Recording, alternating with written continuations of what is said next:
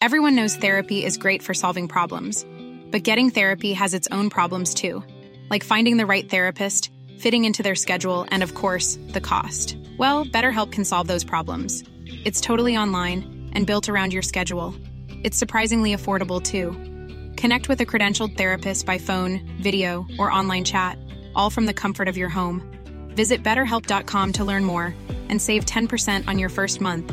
That's BetterHelp H E L P. Ich muss jetzt mal ganz kurz ehrlich mit euch sein und mir auch was eingestehen. Es gibt echt viele Dinge in meinem Leben, bei denen ich absolut unstrukturiert bin. Aber die Nummer eins sind meine Finanzen. Ohne Witz. Es gibt Tage, an denen ich mich einfach nicht traue, auf mein Konto zu gucken. Und wenn ich das dann muss, weil ich weiß, oh, jetzt ist, glaube ich, meine Kreditkartenzahlung mal wieder fällig, dann habe ich richtig doll Herzklopfen. Und dann, äh, weißt du, ich gucke so, so ein bisschen nur mit einem Auge hin, wie bei einem Horrorfilm. So Decke übers Gesicht am liebsten und nur so mit einem Auge irgendwie drauf gucken. Und ganz ehrlich, das kann ja so nicht angehen. Und da passt unser heutiger Partner ganz wunderbar, denn Finanzguru hilft mir jetzt hoffentlich dabei, meine Finanzen in den Griff zu bekommen und mir nicht mehr so viel Stress zu machen. Und wer den Podcast aufmerksam hört, kann sich wahrscheinlich schon denken, dass ich genauso eine Kandidatin bin wie Amanda. Mir geht es da einfach eins zu eins genauso. Ich verliere total schnell den Überblick, auch weil ich ja einfach überhaupt nicht so gut mit Zahlen bin und so. Und da ist Finanzguru die perfekte Anlaufstelle für Menschen wie mich und Amanda, aber wahrscheinlich auch für viele von euch. Bei Finanzguru bekommt ihr nämlich den perfekten Überblick über eure Finanzen. Ihr könnt dort, wenn ihr möchtet, all eure Konten miteinander verbinden, also Girokonto, Kreditkarte, Depot oder auch zum Beispiel eure Kryptobörse. Und dann werden alle Einnahmen und Ausgaben automatisch kategorisiert und für euch übersichtlich in der App aufbereitet. Und nicht nur das, Finanzguru zeigt euch auch alle eure Verträge ganz übersichtlich an. Das heißt, wenn ihr erkennt, dass da ein überflüssiger Vertrag dabei ist, dann könnt ihr den ganz einfach mit einem Fingertipp rechtssicher über die App kündigen. Das sind aber nicht die einzigen richtig coolen Features von Finanzguru. Finanzguru kann nämlich auch noch mehr machen und zwar für euch ganz persönlich. Genau, mit Finanzguru Plus bekommt ihr nämlich detaillierte Budgetanalysen und auch personalisierte Finanztipps, also alles irgendwie perfekt auf euch zugeschnitten. Ihr habt auch Analysen eures Kaufverhaltens, die euch zur Verfügung stehen. Dann könnt ihr nämlich auch Veränderungen planen. Und was ich auch super cool finde, ist die klare Übersicht eurer Ausgaben nach Kategorie, also zum Beispiel Lebensmittel, Shopping, Tanken. Das könnt ihr alles unterteilen. Und das äh, finde ich einfach so viel übersichtlicher und auch viel einfacher dann eben für zukünftige Veränderungen. Veränderungen. Wenn ihr Finanzguru auch ausprobieren wollt, dann haben wir jetzt ein richtig, richtig cooles Angebot für euch. Und zwar könnt ihr mit unserem Code Puppies Finanzguru Plus drei Monate lang kostenlos testen. Und das ist super einfach. Ihr müsst einfach nur die App downloaden, euer Konto verknüpfen und dann in eurem Profil den Code Puppies eingeben. Ganz wichtig, der Code ist nur für NeukundInnen gültig. Und dann geht's auch schon los. Dann könnt ihr Finanzguru drei Monate lang kostenlos kostenlos testen, durchstöbern und rausfinden, welche Funktion für euch am meisten Sinn ergibt. Den Link, den Code und alle weiteren Informationen findet ihr wie immer in unseren Shownotes und auch in unserem Linktree.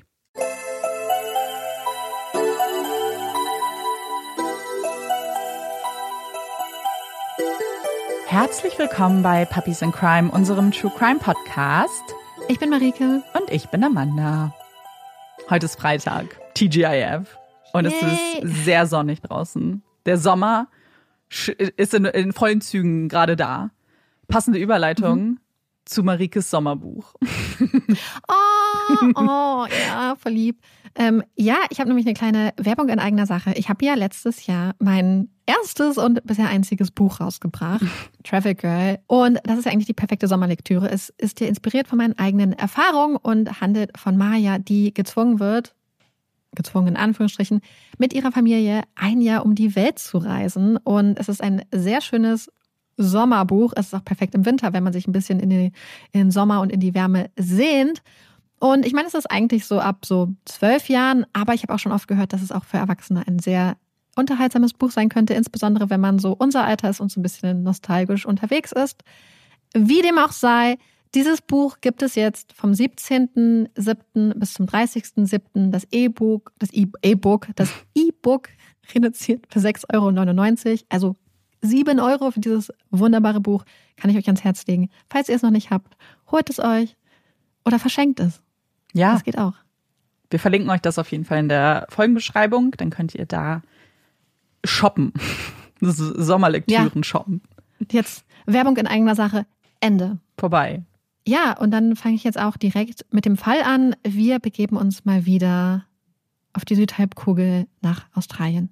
Für unseren heutigen Fall begeben wir uns nach Australien und zwar in den Bundesstaat Queensland und ein bisschen genauer gesagt ein bisschen südlich von Brisbane. Heute reden wir über Tiali Palmer und wir beginnen mit einem Auszug aus dem Bericht von Deputy State Coroner Jane Bentley. Punkt 4. Zum Zeitpunkt ihres Todes war Tiali zwölf Jahre und sechs Monate alt. Punkt 5. Sie liebte Hip-Hop, Tanzen, Cheerleading, Tiere und Reiten. Von Menschen, die sie kannten, wird sie als wundervolles Mädchen und als ein Kind, an das die Menschen ihre Herzen verlieren, beschrieben. Obwohl Tiali vernachlässigt, misshandelt, verlassen und mit Widrigkeiten konfrontiert wurde, blieb Tiali ein liebevolles, sanftes Mädchen. Sie hatte viele Freundinnen an der Highschool. Sie war nicht straßenschlau, sondern kindlich und naiv für ihr Alter. Auch wenn sie in der Vergangenheit aufgrund des Schadens, den man ihr zugefügt hatte, einige Verhaltensauffälligkeiten zeigte, war sie nie mit den Strafverfolgungsbehörden in Kontakt gekommen und hatte keine Vorgeschichte von autoaggressivem Verhalten, Drogen oder Alkoholmissbrauch. Tiali Alyssa Rose Palmer wird im Frühjahr 2003 geboren. Ihre Mutter Cindy Palmer ist zu diesem Zeitpunkt selbst noch im Teenageralter. Erste Sorgen um ihr Wohlergehen kommen bereits wenige Wochen nach ihrer Geburt auf. Im Department of Communities, Child Safety and Disability Services, also quasi dem Sozialdienst Jugendamt, werden erste Berichte geschrieben. Es geht um Gewalt, Gewalt in der Familie, die Fürsorgefähigkeit und Motivation ihrer Mutter Cindy sowie deren Betäubungsmittelmissbrauch. Es gibt auch Berichte, dass Tiali nach ihrer Geburt Drogenentzugserscheinungen gezeigt haben soll. Das Amt kommt schließlich zu der Einschätzung, dass Tiali sowie ihr großer Bruder aufgrund der Vernachlässigung sowie dem psychischen Schaden, dem sie durch ihre Mutter Cindy ausgesetzt sind, als schutzbedürftig einzustufen sind und die beiden werden, mit Zustimmung ihrer Mutter Cindy, bei Pflegeeltern untergebracht. Nach drei Monaten werden Tiali und ihr Bruder wieder in Obhut ihrer Mutter Cindy gegeben.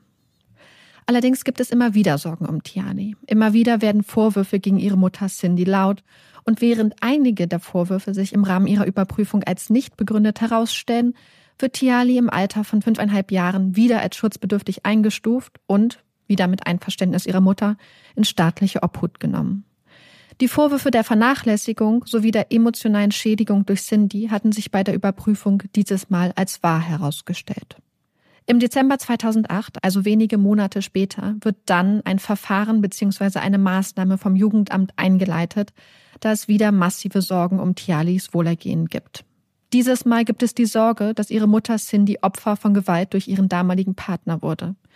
Es gibt wieder Vorwürfe des Alkoholmissbrauchs, der exzessiven Bestrafung, krimineller Aktivitäten sowie der Unfähigkeit, die grundlegenden Bedürfnisse von Tiali zu erfüllen. Und schließlich wird auch festgestellt, dass Tiali tatsächlich Schaden erlitten hat. Tialis Mutter Cindy will oder kann jedoch nicht wirklich an der Besserung der Situation für Tiali mitwirken. Erst als Tiali zu ihrem Vater Andrew Day zieht, stellt das Amt das Verfahren ein da sie Vater Andrew Day als quasi sicheren bzw. fähigen Elternteil einstufen. Er versichert dem Amt, dass er Tiali sowie ihren Bruder nicht wieder zurück in die Obhut ihrer Mutter Cindy geben wird. Doch auch bei ihrem Vater scheint Tiali nicht wirklich sicher oder besonders gut aufgehoben zu sein. Und ein halbes Jahr später lebt das kleine Mädchen dann plötzlich bei ihrer Großmutter mütterlicherseits, also bei Cindys Mutter. Was jedoch auch keine gute Lösung ist. Denn hier schließt sich der Kreis. Denn Cindys Mutter, also Tialis Großmutter, wurde, als Cindy klein war, als nicht fürsorgefähig eingestuft und man hatte Cindy damals in staatliche Obhut genommen. Und hieran scheint sich auch wirklich nicht viel geändert zu haben. Denn das Jugendamt muss feststellen, dass Tialis Großmutter weder willens noch in der Lage ist, sich um ihre Enkeltochter zu kümmern. Für die sechsjährige Tiali bedeutet das, weder ihre Mutter, noch ihr Vater, noch ihre Großmutter, noch sonst irgendjemand aus ihrer Familie kann ihr ein sicheres Zuhause bieten. Tiali zieht zu Pflegeeltern. Nach zehn Monaten zieht sie wieder um, dieses Mal zu einer neuen Pflegestelle. Vier Monate später zieht Tiali in eine staatliche Pflegeeinrichtung.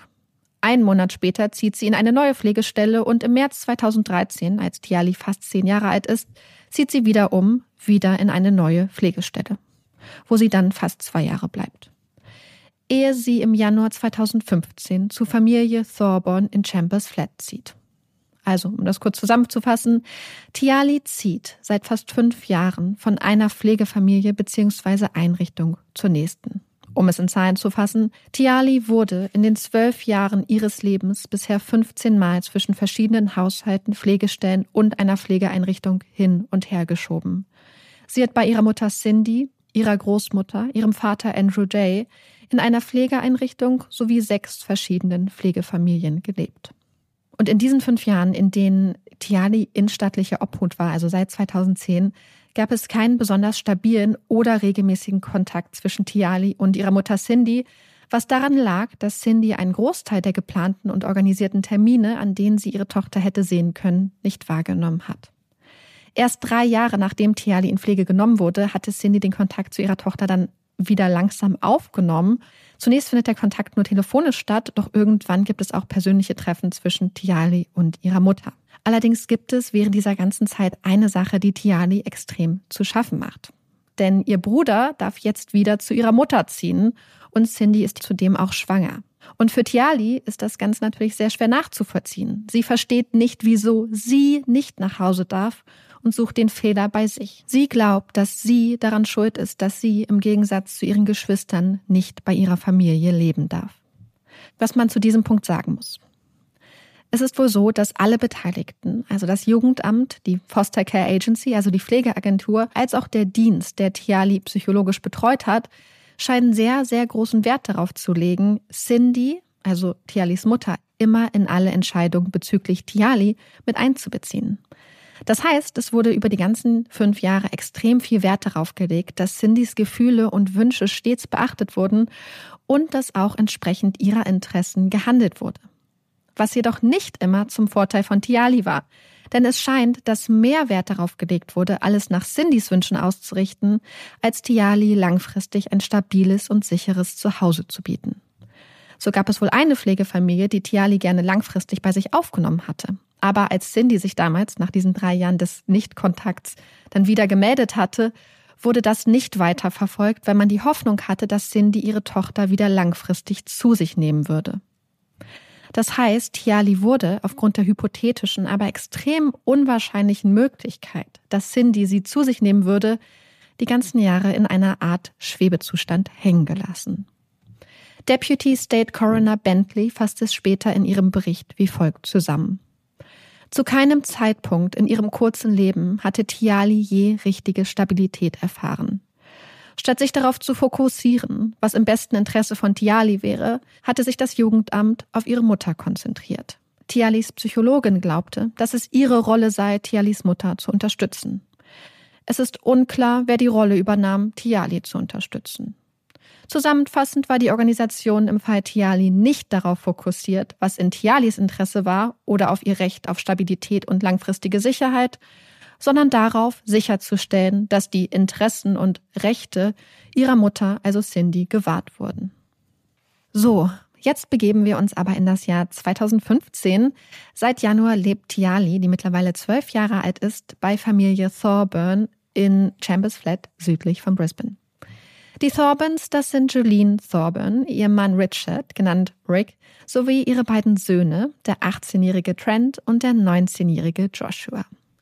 Die vier leben auf einem wunderschönen Grundstück in einer ländlichen Umgebung, eingerahmt von Koppeln mit eigenen Pferden und Palmen. Für Tiali, die Pferde ja über alles liebt, einfach ein wunderbarer Umstand.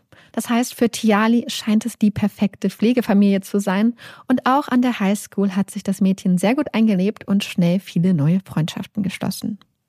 Trotzdem ist die Zeit hier für Tiali auch hart. Denn gerade erst hat ihre Mutter Cindy, die wieder schwanger ist, endgültig ihr Sorgerecht für Tiali abgegeben und sich damit entschieden, Tiali nun endgültig in die Obhut des Staates zu geben.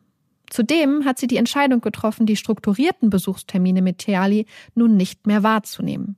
Tiali könne sie schließlich besuchen, wann immer sie Lust habe. Hier möchte ich persönlich aber hinzufügen, dass es natürlich für ein zwölfjähriges Mädchen, das nicht mobil ist und in einer ländlichen Gegend wohnt, unter Umständen natürlich schwerer sein könnte, Besuchstermine mit einer Mutter zu organisieren, die ein kleines Kind hat, die gerade schwanger ist, als wenn diese Termine strukturiert vom Jugendamt oder der Pflegeagentur organisiert und koordiniert werden.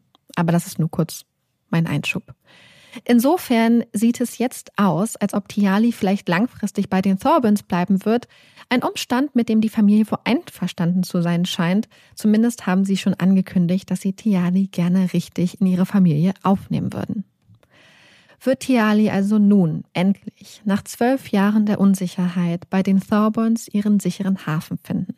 Nun ja, schauen wir uns die Thorburns und insbesondere ihre Motivation, Tiali bei sich aufzunehmen, einmal genauer an.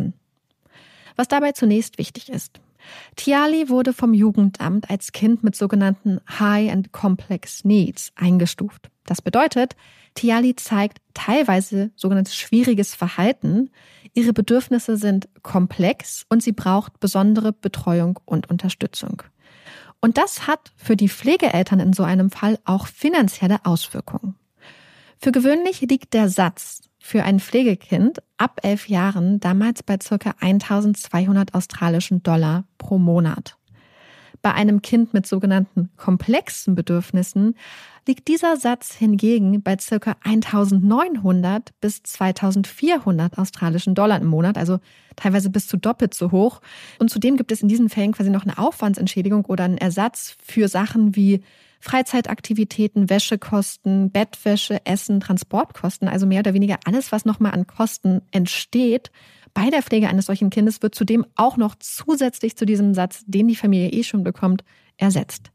Ihr merkt es vielleicht, bei einem Kind mit sogenannten komplexen Bedürfnissen kommt da schnell ziemlich viel Geld zusammen. Wie alle Menschen, die Interesse daran haben, ein Kind bei sich aufzunehmen und in Pflege zu nehmen, müssen auch die Thorbans einen Bewerbungsprozess durchlaufen, in dem geprüft wird, ob sie geeignet und fähig sind, ein Kind bei sich aufzunehmen. Und in diesem Prozess geben die Thorbans an, dass sie ein Kind mit hohen oder komplexen Bedürfnissen in Pflege nehmen wollen. Also spezifisch so ein Kind. Erfahrungen oder besondere Fähigkeiten im Umgang mit Kindern mit hohen oder komplexen Bedürfnissen haben die beiden allerdings keine.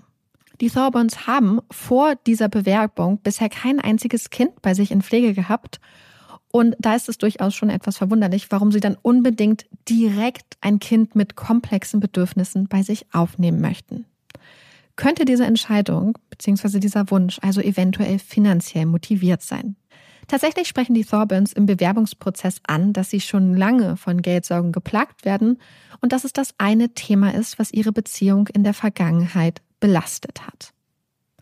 Doch dieser Zusammenhang bzw. dieses mögliche finanzielle Motiv war entweder nicht besonders aufgefallen oder ignoriert worden.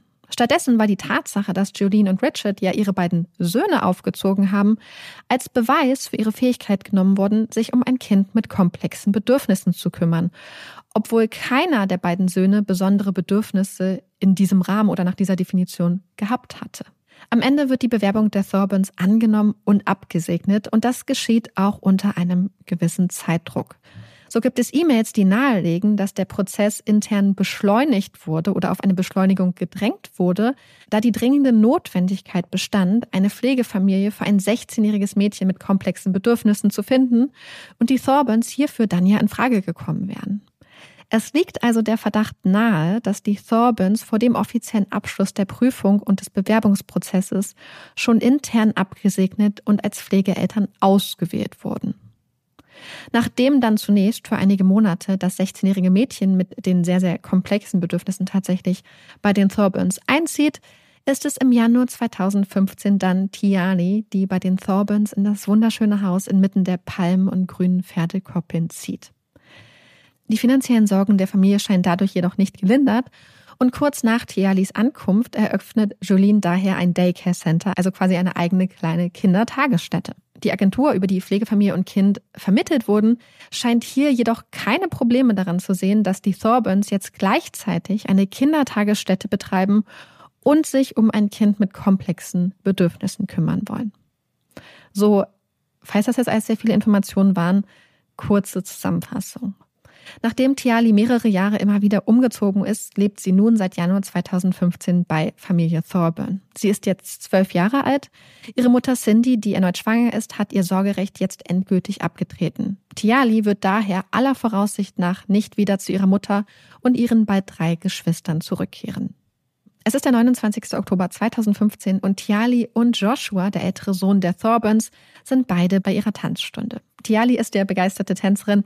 Sie liebt es, sich zu bewegen und das Tanzen ist eine Sache, die sie mit Joshua und auch seinem Bruder Trent gemeinsam hat und die sie verbindet. Doch an diesem Nachmittag geht es Tiali nicht gut und Joshua ruft schließlich seine Mutter Jeline an, damit diese Tiali vorzeitig von der Tanzstunde abholt. Am nächsten Tag, dem 30. Oktober 2015 gegen Mittag, hat Tiali einen Termin mit einem Youth Worker, also quasi einem Sozialarbeiter, einer Sozialarbeiterin. Tiali soll von ihrer Schule, der Marston State High School, abgeholt werden, um an einem Programm teilzunehmen. Allerdings ist Tiali nicht da. Und wie sich schnell herausstellt, ist Tiali auch nicht einfach nur nicht zu ihrem Termin erschienen, sondern überhaupt nicht an der Schule. Sie war am Morgen auch nicht zum Unterricht erschienen. Also ruft man die Thorburns an und kurz darauf erscheint Richard Thorburn in der Schule. Er gibt an, Tiali am Morgen so zwischen zehn nach acht und halb neun an der Schule abgesetzt zu haben und will wissen, wieso vorher niemand auf die Idee gekommen ist, ihm und seiner Frau Bescheid zu geben, dass Tiali einfach nicht zum Unterricht erschienen ist. Um 13 Uhr wird Tiali dann von Richard Thorburn auf der Browns Plains Police Station als vermisst gemeldet und zudem informieren die Thorburns auch das Jugendamt und die Pflegeagentur über Tialis Verschwinden. Wenn ein Kind verschwindet, dann rennt die Zeit, das wissen wir alle. Schnelles Handeln ist unverzichtbar und möglicherweise überlebenswichtig. Und was auch immer besonders wichtig ist, ist auf das Verschwinden des Kindes aufmerksam zu machen. Medien und die Öffentlichkeit zu informieren, um Hinweise zu bitten, denn viele Augen sehen mehr. Doch in Tialis Fall sind der Polizei hier auf gewisse Weise die Hände gebunden. Denn sie brauchen die Zustimmung des Jugendamtes, Cindy hat ihr Sorgerecht hier abgegeben, um Tialis Informationen und insbesondere ihr Foto zu veröffentlichen. Das heißt, sie warten jetzt auf diese Zustimmung, bevor sie da in diese Richtung irgendwie tätig werden können. Der Ball liegt also nun beim Jugendamt. Und es wird einige Zeit dauern, bis dieser Ball zurückgespielt wird. Am Tag von Tialis Verschwinden, also am Freitag, passiert auf Seiten des Jugendamtes nichts. Die Person, die für ihren Fall zuständig ist, ist im Urlaub. Die informierte Teamleiterin vermerkt Tialis Verschwinden weder in der Akte, noch wird die Notfallstelle, die zum Beispiel an Wochenenden und nach Dienstschluss in solchen Fällen zuständig ist, benachrichtigt. Der Grund für die Untätigkeit? Die Teamleiterin geht davon aus, dass Tiali einfach für ein paar Stunden abgehauen ist und dass das alles ganz normal sei. Tja, als sie dann am Montag wieder ins Büro kommt und erfährt, dass Tiali immer noch vermisst wird, beginnt sie sich langsam Sorgen zu machen von der Pflegeagentur, die eng mit dem Jugendamt zusammenarbeitet, wird an diesem Tag, also am Montag, dann ein sogenanntes Stakeholder-Treffen vorgeschlagen, bei dem alle Personen, die bei den verschiedenen Agenturen und Diensten für den Fall Tiali zuständig sind, zusammenkommen und beratschlagen sollen. Das formulierte Ziel des Meetings, zu überlegen, welche Unterstützungsmechanismen und Strategien in Zukunft angewandt werden können, um zu verhindern, dass Tiali nochmal abhaut. Halt, stopp.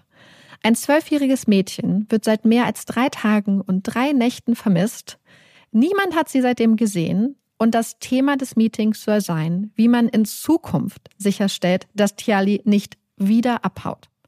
Nicht etwa, wie man die Polizei bei den Ermittlungen und der Suche nach Tiali unterstützen könnte, zum Beispiel indem man ihnen endlich erlaubt, öffentlich auf Tialis Verschwinden aufmerksam zu machen. Als das Stakeholder-Meeting dann stattfindet, kommen die Beteiligten immerhin zu folgendem Schluss. Es ist recht unwahrscheinlich, dass Tiali einfach abgehauen ist. Für viele andere Beteiligte ist das keine große Überraschung. Aber schauen wir uns an, warum endlich auch das Jugendamt zu dieser Einschätzung kommt. Und dafür müssen wir uns angucken, wie es in der Vergangenheit ausgesehen hatte, wenn Tiali abgehauen war. Erster Punkt. In den meisten Fällen war Tiali einfach, ohne Bescheid zu geben, zu Freundinnen gegangen. Also nicht mal wirklich ein Abhauen, sondern einfach ein, ich gehe zu meiner Freundin und vergesse Bescheid zu geben. Zweitens, Wenn sie abgehauen war, ist sie ganz oft einfach in den Garten der Thorbans abgehauen. Wir erinnern uns, haben ein recht großes Grundstück. Drittens, es war nie besonders schwer gewesen, Tiali zu finden. In einigen Fällen soll sie sogar mitgeteilt haben, wohin sie abhaute, damit man sie auf jeden Fall auch findet. Viertens, Tiali war nie nach Anbruch der Dunkelheit alleine draußen geblieben. Sie hatte Angst vor der Dunkelheit. Fünftens, Sie war nie länger als ein paar Stunden weggeblieben und hätte auch nicht die notwendigen Fähigkeiten, um alleine für längere Zeit, geschweige denn drei Tage und drei Nächte wegzubleiben. Insbesondere da die Suche ja schon läuft. Sechstens, zudem hatte sie in der Vergangenheit erst ein einziges Mal die Schule geschwänzt und hatte zuvor auch noch nie auf eigene Faust das Schulgelände verlassen. Der Ernst der Lage scheint also endlich auch im Jugendamt erkannt worden zu sein. Zumindest versichert man das Tialis Mutter Cindy Palmer als die komplett aufgelöst und in massiver Sorge um ihre Tochter beim Jugendamt anruft. Faktisch passiert war zu diesem Zeitpunkt jedoch noch nichts. Es gab zu diesem Zeitpunkt noch nicht einmal einen Aktenvermerk. Es soll immer noch irgendwas abgewartet werden, es soll immer noch was besprochen werden, etwas überprüft werden. Und während das alles passiert im Jugendamt, vergehen die Stunden und die Tage. Und obwohl Tiali mittlerweile seit mehreren Tagen ohne ein einziges Lebenszeichen verschwunden ist, wurde ihr Verschwinden noch nicht einmal an die höheren Entscheidungsebenen im Jugendamt kommuniziert. Das passiert erst am Mittwoch mit einem Schreiben an die Regionaldirektion. Aber dieses Schreiben wird von den Mitarbeitern, an die es gerichtet ist, wohl nur überflogen und nicht mal bis zu Ende gelesen, sodass die wirklich wichtige Information, nämlich dass Tiali seit sechs Tagen vermisst wird, gar nicht zu den Verantwortlichen durchsickert. Erst am Mittwochabend wird der Regionaldirektion dann klar, wie lange Tiali tatsächlich schon fehlt und dass sie sich das Ganze einmal genauer angucken müssen. Doch das können sie nicht, denn niemand hat irgendwas zu ihrem Verschwinden in Tialis Akte in der Datenbank eingetragen. Am Donnerstagmorgen werden die Teamleiterin und ein Manager dann in das Regionalbüro bestellt, um persönlich über den Fall zu reden, woraufhin dann übrigens die Teamleiterin und der Manager mit sehr viel Unmut reagieren, denn sie sagen, es ist unangenehm, dass sie für das Meeting extra ihr Büro und ihre Kolleginnen verlassen müssen. Gleichzeitig herrscht auch noch einige Stunden lang große Unklarheit darüber, wer im Jugendamt denn nun eigentlich Tialis Vormund ist. Wir erinnern uns, die Polizei wartet seit Tagen darauf, Tialis Foto und ihre Informationen an die Öffentlichkeit zu geben, und dafür brauchen sie die Einwilligung ihres Vormundes. Ja, nach einigen Stunden hin und her stellt sich dann heraus, dass es tatsächlich die Abteilungsleitung selbst ist, die die Vormundschaft hat und die Verwendung des Fotos dann freigeben kann. Falls euch das Ganze jetzt etwas verwirrt hat, müsst ihr euch am Ende nur eines merken. Es dauert sieben Tage. Sieben Tage, in denen von Tiali jede Spur fehlt. Sieben Tage, in denen ihre Familie verzweifelt nach ihr sucht, ehe das Jugendamt endlich das Okay gibt, dass die Polizei Tialis Fotos veröffentlichen und die Öffentlichkeit um Mithilfe bei der Suche nach dem Mädchen bitten kann. Also wo könnte Tiali sein? Laut Richard Thorbans Aussage war Tiali irgendwann zwischen kurz nach acht und halb neun Uhr morgens von ihm an der Schule abgesetzt worden. Es gibt auch einige Aussagen von Kindern, die bestätigen, dass sie Tiali am Morgen ihres Verschwindens in der Schule gesehen haben. Was dann passierte, kann nur spekuliert werden. Allerdings ist es zu diesem Zeitpunkt sehr wahrscheinlich, dass mindestens eine andere Person an Tialis Verschwinden beteiligt sein muss. Die Frage ist nur, wie? War Tiali vielleicht mit einer anderen Person zusammen abgehauen? Versteckte sie sich bei irgendjemandem? Hatte sie ihr Verschwinden vielleicht gemeinsam mit einer anderen Person geplant und sich dazu verabredet? War Tiali vielleicht ursprünglich alleine abgehauen und dann jemandem in die Arme gelaufen, einem Täter oder einer Täterin? Oder hatte sie sich vielleicht online mit einem Täter oder einer Täterin, ohne es zu wissen, verabredet? Oder hatte Tiali vielleicht gar nicht vorgehabt abzuhauen und war kurz nachdem sie an der Schule abgesetzt wurde, entführt worden? vielleicht sogar eine geplante Entführung. Die Hoffnung ist groß, dass sich jetzt, wo auch die Öffentlichkeit eingeschaltet ist, etwas tun wird. Dass die Veröffentlichung von ihrem Foto, die Bitte um Informationen und Hinweise die Polizei endlich zu ihr führen wird. Dass Tiali nach einer Woche endlich wieder nach Hause kommt. Doch das wird nicht passieren. Noch am selben Tag, an dem Tiadis Foto mit der Öffentlichkeit geteilt wurde, machen drei Angler eine schreckliche Entdeckung. Die Männer sind gerade auf der Suche nach einer guten Angelstelle an einem Fluss, gut 35 Kilometer südöstlich von Tiadis High School, als sie eine nackte, im Wasser treibende Leiche finden. Die Suche nach Tiali hat damit ein Ende. Am 14. November 2015, zwei Wochen nach ihrem Verschwinden, wird Tiali Alyssa Rose Palmer beerdigt. Hunderte Trauergäste, darunter viele Mädchen in Tialis Alter, sind zusammengekommen, um Tiali die letzte Ehre zu erweisen. Die Menschen weinen, halten sich in den Armen, denken an das kleine Mädchen, das so gerne tanzte und andere Menschen so gerne ein Lächeln auf die Lippen zauberte, das Tiere so liebte und das so gerne ein echtes Zuhause gehabt hätte. Tialis Mutter Cindy und viele ihrer Angehörigen tragen lila T-Shirts. Tiali steht auf ihnen Rest in Peace. Hunderte lila Ballons wehen über den Trauergästen. Hunderte Hände halten hunderte weiße Rosen. Tialis weißer Sarg mit dem lila-weißen Blumengesteck ist schwer. Denn er hält nicht nur das Gewicht eines zwölfjährigen Körpers, sondern auch das eines gestohlenen Lebens. Richard Thorburn im lila T-Shirt ist einer der Sargträger, die Tiali auf ihrem letzten Weg begleiten. Die Anteilnahme ist riesig. Eine ganze Gemeinde ist zusammengekommen, um Tialis Familie zu unterstützen, sie in ihrer Trauer nicht alleine zu lassen, um ihnen ihre Liebe und ihr Mitgefühl zu zeigen. Goodbye, kleine Tiali. Ein Abschied und tausend Fragen bleiben. Die Suche nach Antworten geht weiter. Die Suche nach Verantwortlichen. Und auch die Suche nach Tialis pinkem Schulranzen und nach ihrer Schuluniform.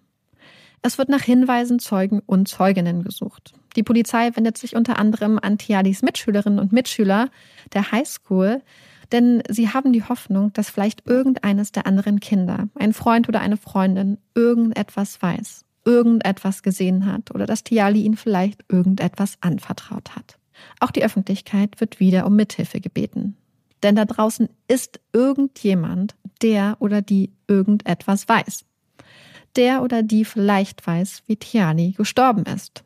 Denn das kann die Polizei tatsächlich nicht sagen.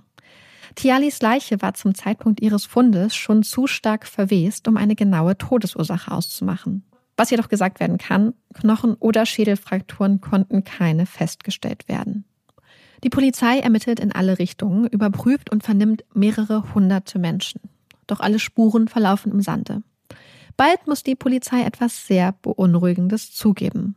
Nämlich, dass es sein könnte, dass sie den oder die Mörder von Tiali niemals finden werden. Drei Monate nach Tialis Beerdigung im Februar 2016 setzt die Polizei dann eine Belohnung in Höhe von 250.000 australischen Dollar aus für Beweise oder Hinweise, die zur Festnahme oder Verurteilung der Verantwortlichen führen. Ein Monat später, im März 2016, wendet Tialis Mutter Cindy Palmer sich in einem emotionalen Appell an die Öffentlichkeit und bittet um Mithilfe. Irgendjemand muss doch etwas wissen. Doch auch wenn immer wieder Hinweise bei der Polizei eingehen, es gibt einfach keine heiße Spur. Ein Durchbruch ist nicht in Sicht. Bis im Frühjahr 2016, etwas mehr als ein halbes Jahr nach Tianis Verschwinden, ein anonymer Hinweis bei Crime Stoppers eingeht. Crime Stoppers ist eine Plattform der australischen Polizei, die es Menschen ermöglicht, anonym Hinweise und Informationen zu Straftaten an die Polizei zu übermitteln. Und die Informationen, die Crime Stoppers jetzt erhalten, sind absolut erschreckend und lenken den Fokus der Ermittlungen auf die Menschen, die Tiani ganz nahe standen. Die Menschen, die ihr ein Zuhause, die ihr Sicherheit und Stabilität bieten sollten. Die Thorburns. Die anonyme Hinweisgeberin ist, wie sich später herausstellen wird, die Cousine von Trent und Joshua Thorburn. Trent Thorburn, also der jüngste Sohn der Thorburns, hatte ihr am Abend des 28. Oktober 2015, also zwei Tage vor Tialis Verschwinden, bei Facebook geschrieben. Und zwar, dass er und Tiali Sex gehabt hätten. Das ist ein Zitat. Das Wort Sex, ich persönlich würde in dem Zusammenhang bei einem zwölfjährigen Kind und einem 18-jährigen Mann von sexualisierter Gewalt sprechen. Aber wir bleiben jetzt erstmal bei Trents Worten. Er schreibt, Tiali habe darauf bestanden, dass sie Sex haben und hatte ihm gedroht, dass sie, wenn sie nicht Sex haben würden, seinem Hund wehtun würde. Weiterhin schreibt er, ich zitiere, Ich will das Kind einfach weg und aus meinem Leben raushaben. Aber ich weiß, dass sie auch eine Einkommensquelle für Mom und Dad ist und ich kann es nicht riskieren, dass wir Geld verlieren, weil sie weg ist. Auch wenn Tia irgendwas zum Jugendamt sagen würde und sie schwanger ist, dann würde alles untersucht werden und ich könnte ins Gefängnis kommen. Denn wer würde mir mehr glauben als ihr? Trents Cousine hatte die ganze Angelegenheit damals für ernst gehalten und Trent nahegelegt, mit seinen Eltern darüber zu sprechen und hatte die ganze Sache zu dem ihrer eigenen Mutter, also der Schwester von Julian Thorburn, erzählt. Woraufhin die sich dann an ihre Schwester Julian gewandt hatte, die es wohl wiederum ihrem Mann Richard erzählt hatte. Und dann war Tiali verschwunden. Ein Zufall? Und hier schon mal ein kleiner Einschub, denn das Interessante ist, dass die Ermittler natürlich am Anfang ihrer Ermittlungen die Thorbans auch genau überprüft hatten. Und sie hatten damals auch die Anfrage gestellt, die Social-Media-Profile der Familie überprüfen zu dürfen. Allerdings hat das wohl nicht funktioniert. Sie haben von Facebook nicht die Erlaubnis dazu bekommen, denn Facebook hat recht hohe Standards, wann sie Informationen an die Behörden weiterleiten und die wurden nicht erfüllt. Aber jetzt haben sie durch die Cousine diesen Hinweis auf dieses Gespräch bei Facebook bekommen und die Polizei nimmt diesen Hinweis extrem ernst und der Ermittlungsansatz wird sofort mit Hochdruck verfolgt. Und bald darauf gibt es dann auch eine Anhörung der Crime and Corruption Commission, bei der die Thorbans aussagen müssen.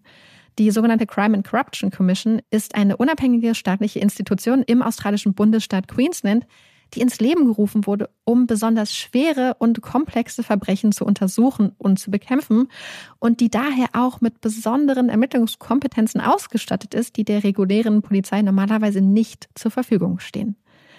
Doch die Anhörung vor der CCC, also der Kommission, liefert keine neuen Erkenntnisse. Die Thorburns bleiben alle bei ihrer Version der Geschichte. Und zwar, Richard hat Tiali am Morgen des 30. Oktober 2015 an der Schule abgesetzt und sie haben alle nichts mit ihrem Verschwinden zu tun.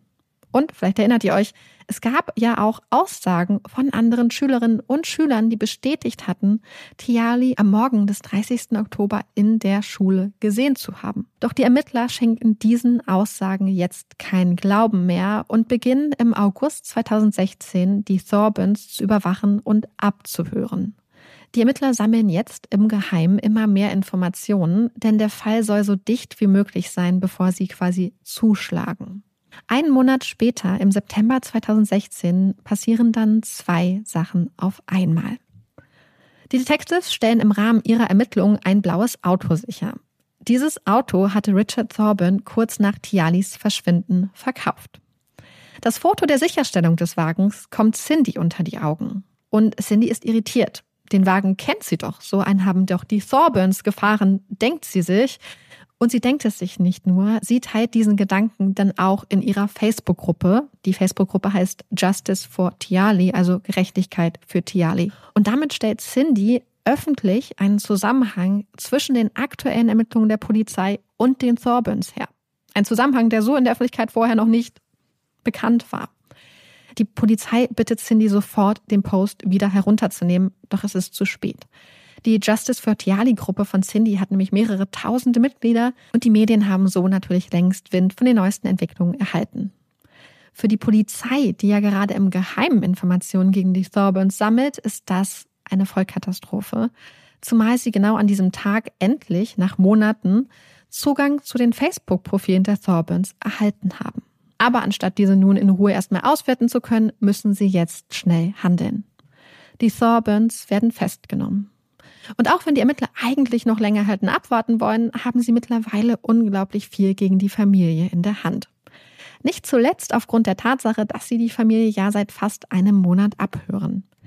Denn die Familie hatte nicht nur über den sogenannten Sex in Anführungsstrichen von Trent und Tiali geredet und darüber, dass dieser Umstand unbedingt geheim gehalten werden muss, sondern auch darüber, wie sie die Polizei und die CCC, also die Crime and Corruption Commission, angelogen haben und weiterhin anlügen werden. Zudem haben die Ermittler auch immer wieder mitbekommen, wie Richard Thorburn seine Frau und seine Söhne darauf eingeschworen hat, dass sie unbedingt bei ihren Stories bleiben und weiter lügen müssen. Und die Ermittler haben auch gehört, dass Jolene Thorburn bereit wäre, gegen ihren Mann Richard auszusagen, um sich und ihre beiden Söhne zu schützen.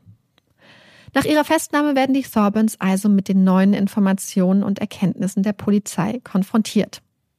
Wobei das in Richards Fall nicht direkt passieren kann. Er hatte bei seiner Festnahme nämlich sehr viele Tabletten geschluckt und war dann in Polizeigewahrsam zusammengebrochen. Das war mutmaßlich ein Suizidversuch, von dem er sich jedoch nach einigen Tagen erholt hatte.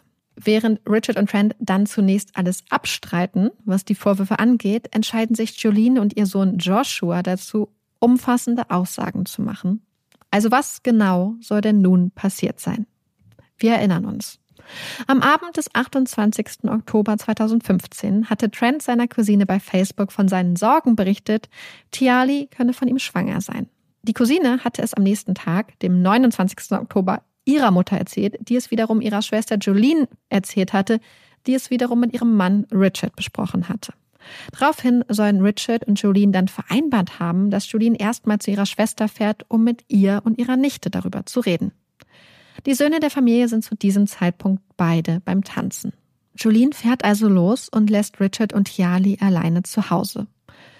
Als sie dann von ihrer Schwester zurückkommt, sagt Richard, er habe sich drum gekümmert. Er sagt Jolene zudem, dass sie nicht in Tialis Zimmer gehen soll.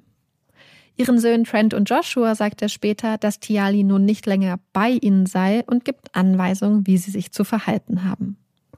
Am nächsten Abend, den 30. Oktober, also dem Tag, an dem Richard Tiali als vermisst meldete, fährt er abends mit seinem Wagen an den Schuppen, verlädt Tialis Leiche und kommt schließlich spät abends zurück und sagt seiner Frau, dass er sich um alles gekümmert hat. So, und bevor wir uns jetzt angucken, welche Vorwürfe gegen die einzelnen Mitglieder der Thorburn-Familie im Raum stehen, können wir kurz einmal durchatmen und hier kommt ein bisschen Werbung. Wir freuen uns sehr, heute wieder für HelloFresh Werbung machen zu dürfen. Und ich weiß, dass ich eigentlich sofort an Marike übergeben muss, denn die sitzt schon ganz hibbelig auf ihrem Stuhl, weil ich glaube, es gibt ein Update zu ihrer Bestellung, wenn ich richtig liege. Ja, es, es gibt ein Update. Ich hatte euch ja in der letzten Werbung für HelloFresh mitgeteilt, welche Gerichte ich mir bestellt hatte. Und die waren alle so unglaublich gut. Und insbesondere eins, da hatte ich auch ein Foto bei Instagram bei mir reingestellt und habe so viele Nachrichten bekommen, wo Leute gesagt haben, oh mein Gott, das sieht so gut aus. Und zwar war das dieser Portobello Burger mit so einer selbstgemachten Basilikum Pesto Mayo. Und das war so lecker, dass ich den danach nochmal nachgekocht habe, also versucht habe nachzubauen, weil ich muss ganz ehrlich sagen, die veganen Brioche-Brötchen von HelloFresh waren Premium. Die waren so gut. Das habe ich nicht ganz so gut äh, hinbekommen. Aber es ist einfach so dieser karamellisierte Portobello mh, mm, und dann so karamellisierte Zwiebeln und, und dieses, diese Pesto Mayo mit Basilikum ist einfach ein Fest. Und ich habe das ja total oft, dass wenn ich Gerichte bei HelloFresh total gerne mag, dass ich es nicht erwarten kann, sie dann nochmals zu bestellen. Und auch in einem anderen Gericht gab es auch so einen Süßkartoffelstampf. Und ich glaube, du hattest da schon gesagt, boah, das hört sich geil an. Und es war so lecker mit so Pak Choi und so. Einfach extrem gut alles. Und äh, deswegen wollte ich euch das unbedingt nochmal als Update geben, weil es einfach sehr, sehr lecker war. Wir hatten ja schon in der letzten Werbung so eingeleitet, dass äh, das totale Sommergerichte sind. Aber jetzt, wenn du darüber redest, klingt es noch mehr nach Sommer irgendwie. Und jetzt habe ich auch ich wollte sagen, ein bisschen Appetit bekommen. Das ist eine Untertreibung. Ich, ähm, mir ist auf jeden Fall ein bisschen das Wasser im Mund zusammengelaufen.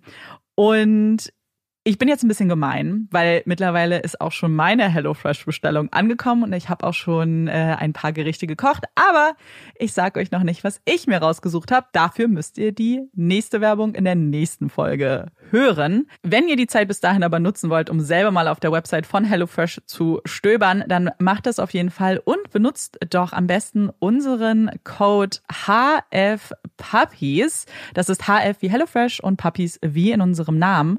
Und jetzt spart ihr sogar noch mehr, denn in Deutschland könnt ihr bis zu 120 Euro sparen, in Österreich bis zu 130 Euro und in der Schweiz bis zu 140 Schweizer Franken. Ihr kriegt auch kostenlosen Versand auf eure erste Box und das Coole ist, der Code ist jetzt für neue und ehemalige Kundinnen gültig, die vor mehr als zwölf Monaten gekündigt haben.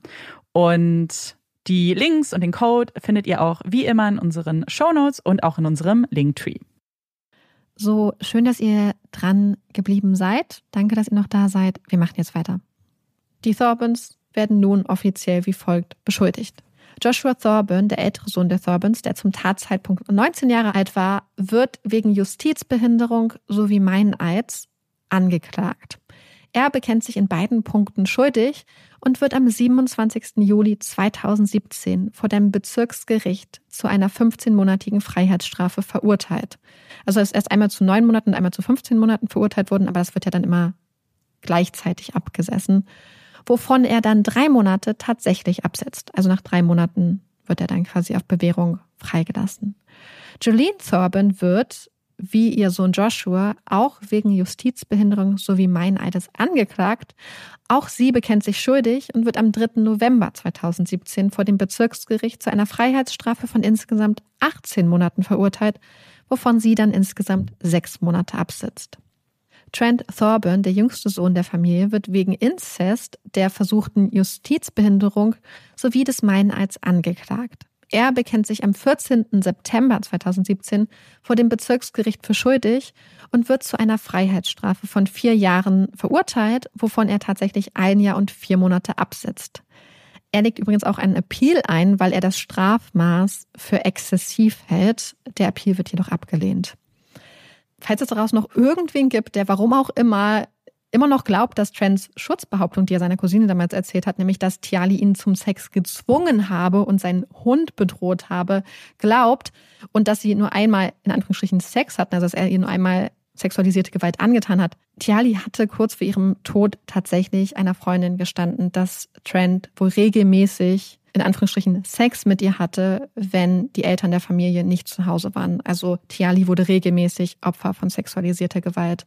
Vater Richard Thorburn wird wegen des Mordes an Tiali, der versuchten Justizbehinderung sowie Interfering with the Dead Body angeklagt. Hier geht es quasi um die unrechtmäßige oder unanständige Einwirkung auf eine Leiche, gerade wenn auch das Recht der oder des Toten auf ein anständiges Begräbnis oder Kremation nicht gewahrt wird. Also hier geht es darum, dass er Tialis Körper oder ihre Leiche einfach entsorgt hat. Richard Thorburn bekennt sich in allen Punkten für schuldig und gibt an, er habe Tiali getötet, um seinen Sohn Trent zu schützen. Genauere Angaben zur Tat macht er jedoch nicht. Im Mai 2018 wird Richard Thorburn dann vor dem Brisbane Supreme Court zu lebenslänglicher Haft verurteilt mit der Möglichkeit der Bewährung nach 20 Jahren. Doch das ist noch nicht alles. Denn der Fall Tiali ist nicht der einzige Kriminalfall, in den die Thorburns, beziehungsweise genauer gesagt Richard Thorburn, verwickelt war. Denn im Mai 2016, also zur etwa gleichen Zeit, als der anonyme Hinweis von der Cousine bei den Crime Stoppers einging, gab es noch andere schwere Vorwürfe und Ermittlungen gegen Richard Thorburn. Das erzähle ich euch jetzt, weil das Ganze sonst zu unübersichtlich geworden wäre. Und zwar wird Richard Thorburn in 13 Punkten beschuldigt, Kindern, also genau genommen zwei Kindern, sexualisierte Gewalt angetan zu haben. Es geht um ein elfjähriges Kind und ein vierjähriges Kind, die beide bei Jolene Thorburn zu Hause in Daycare waren, also in ihrer Art Kindertagesstätte. Vier Jahre später landet dieser Fall tatsächlich auch vor Gericht und zunächst bekennt Richard Thorburn sich auch für schuldig, nur um dieses Bekenntnis dann auf einmal zurückzuziehen und sich auf angebliche Erinnerungslücken zu berufen. Der Richter des Bezirksgerichts lässt das jedoch nicht durchgehen. Er sagt, dass Thorburn ein unehrlicher Zeuge sei und den ursprünglichen Plea freiwillig eingegangen sei. Und er verurteilt Richard Thorburn zu fünf Jahren Freiheitsstrafe und die Möglichkeit der Bewährung rückt für Thorburn damit nochmal weiter in die Ferne. Ein halbes Jahr später gibt es dann auch noch eine Untersuchung im Fall Tiali Alyssa Rose Palmer. Denn wir wissen, es gab keinen echten Prozess und es gibt seit fünf Jahren keine Antwort auf die Frage, wie Tiali wirklich gestorben ist. State Deputy Coroner Jane Bentley wird damit beauftragt, ein Coroner's Inquest, also quasi eine gerichtsmedizinische Untersuchung, durchzuführen und die Umstände von Tialis Tod zu untersuchen und zu beleuchten. Kurze Erklärung, so ein Coroner's Inquest ist ja immer sehr viel mehr als nur eine gerichtsmedizinische Untersuchung. Es ist quasi eine allumfassende Untersuchung der Umstände eines Todes. Und es gibt in diesem Rahmen auch eine Verhandlung beziehungsweise eine Anhörung. Und unter anderem tritt Richard Thorburn in den Zeugenstand und liest ein vorbereitetes Statement vor. In dem Statement schildert er die Umstände von Tialis Tod wie folgt. Es sei der Abend des 29. Oktober gewesen. Er und Tiali hätten sich gestritten, weil Tiali trotzig war und sich weigerte, ins Bett zu gehen. Sie habe dann ihre Sachen gepackt, wollte abhauen und läuft die Einfahrt des Grundstückes entlang. Am Tor habe Richard sie dann abgefangen, sie ganz dolle festgehalten und versucht, sie nach Hause zu ziehen. Da Tiali sich jedoch gewehrt habe, hatte er ihr wohl angeblich den Mund zugehalten und als er dann wieder mit ihr im Arm zu Hause ankam, sei sie nicht mehr bei Bewusstsein gewesen. Und er sagt, er hätte sie dann wohl scheinbar zu sehr festgehalten, ihr zu sehr die Hand auf den Mund gepresst und es sei ein Unfall gewesen. Also nichts Vorsätzliches. Als er danach dann befragt wird, verliert er jedoch sehr schnell die Beherrschung und verstrickt sich immer mehr und mehr in Widersprüche und offensichtliche Lügen und Schutzbehauptungen. Coroner Bentley glaubt seinen Ausführungen nicht. Sie ist der festen Überzeugung, dass Richard Thorburn Tiali vorsätzlich tötete und sie entweder erstickte oder erwürgte und ist sich zudem sicher, dass er auch keinerlei Reue für seine Tat empfindet. Und Coroner Bentley macht hier auch zwei mögliche Motive auf. Nämlich zum einen, dass Richard, wie er ja ursprünglich angegeben hatte, tatsächlich handelte, um Trent zu schützen, aber möglicherweise auch, um sich selbst zu schützen. Denn sie hält es für möglich, wenn auch nicht bewiesen, dass auch Richard Tiali sexualisierte Gewalt angetan haben könnte. Denn wir wissen, er hat zur gleichen Zeit, als Tiali in der Familie war, auch anderen Kindern und eins davon ungefähr im gleichen Alter wie Tiali sexualisierte und schwere sexualisierte Gewalt angetan. Der Bericht von Coroner Bentley ist sehr umfassend und geht auf sehr viele Aspekte des Falls ein. Er ist auch sehr nüchtern geschrieben und trotzdem merkt man, dass Bentley eine Person nie vergessen hat. Und zwar Tiali. Das Mädchen, das trotz allem, was man ihr angetan hatte, so sanft und so liebevoll geblieben war. Das Mädchen, das es irgendwie geschafft hatte, in ihrer rauen, harten Welt ein weiches Herz zu bewahren. Mein Herz bricht gerade so sehr für Tiali, genauso was du jetzt am Ende auch gesagt hast, weil dass ihr ganzes Leben halt so geprägt war von irgendwie Trauma und Leid und Schmerz, so hört sich zumindest an, und sie trotzdem die Hoffnung nicht aufgegeben hat. Und wie schlimm ist es, dass dann am Ende, wenn man vielleicht, ich zumindest die Hoffnung hatte, ah, sie kommt jetzt an irgendwo und möglicherweise sie die gleiche Hoffnung gehegt hat, dass das jetzt ein stabiles Umfeld ist, dass das das Schlimmste war, was noch passieren konnte? Hm. Ich habe auch, ähm, dieser Fall stand schon sehr, sehr lange auf meiner Liste, aber ich habe mich immer ein bisschen davor gedrückt. Und Amanda hat es auch mitbekommen, dieser Fall hat mich emotional extrem wieder ähm, mitgenommen und auch extrem wütend gemacht. Also ich habe Amanda ein paar Mal angerufen und einmal einfach nur gesagt, darf ich bitte kurz ragen und dann einfach eine halbe Stunde, glaube ich, geraged. Mhm. Weil Tiali einfach wirklich von allen Erwachsenen in ihrem Leben immer wieder immer wieder im Stich gelassen wurde, weil ihr Gewalt angetan wurde immer wieder und und es hat mich einfach so wütend gemacht. Und deswegen fand ich diesen Coroner's Report von Jane Bentley auch so unglaublich toll. Und ich finde es so krass, wie sie einfach ganz klar formuliert. Und das haben wir schon öfters mal gesehen, wie Tialis Bedürfnisse durchweg hinten angestellt wurden, hinter das, was ihre Mutter wollte. Was, was mir auch so das Herz gebrochen hat, ist so mit anzusehen. Und ich möchte wirklich, ich glaube, dass Cindy ganz schweres Leben hatte. Sie ist selbst als Kind auch wie, wie ihre Tochter in staatliche Abhut gekommen ist, als Teenager, im Teenageralter schon zweimal schwanger gewesen, zwei Kinder bekommen. Trotzdem tat es mir für Tiali so leid, weil sie ja dann immer wieder sehen musste, dass A, ihr älterer Bruder zu ihrer Mutter zurück durfte und sie dann, nachdem Tiali schon in Pflege war, noch zwei weitere Kinder bekommen hat. Mhm. Und wie schwer, ich glaube, dass es für Kinder insgesamt schwer sein kann, grundsätzlich, wenn kleine Geschwister kommen, dass man Angst hat, selbst wenn man in einer Familie lebt, dass man Angst hat, dass man auf einmal nicht mehr so viel Liebe und mehr Aufmerksamkeit bekommt.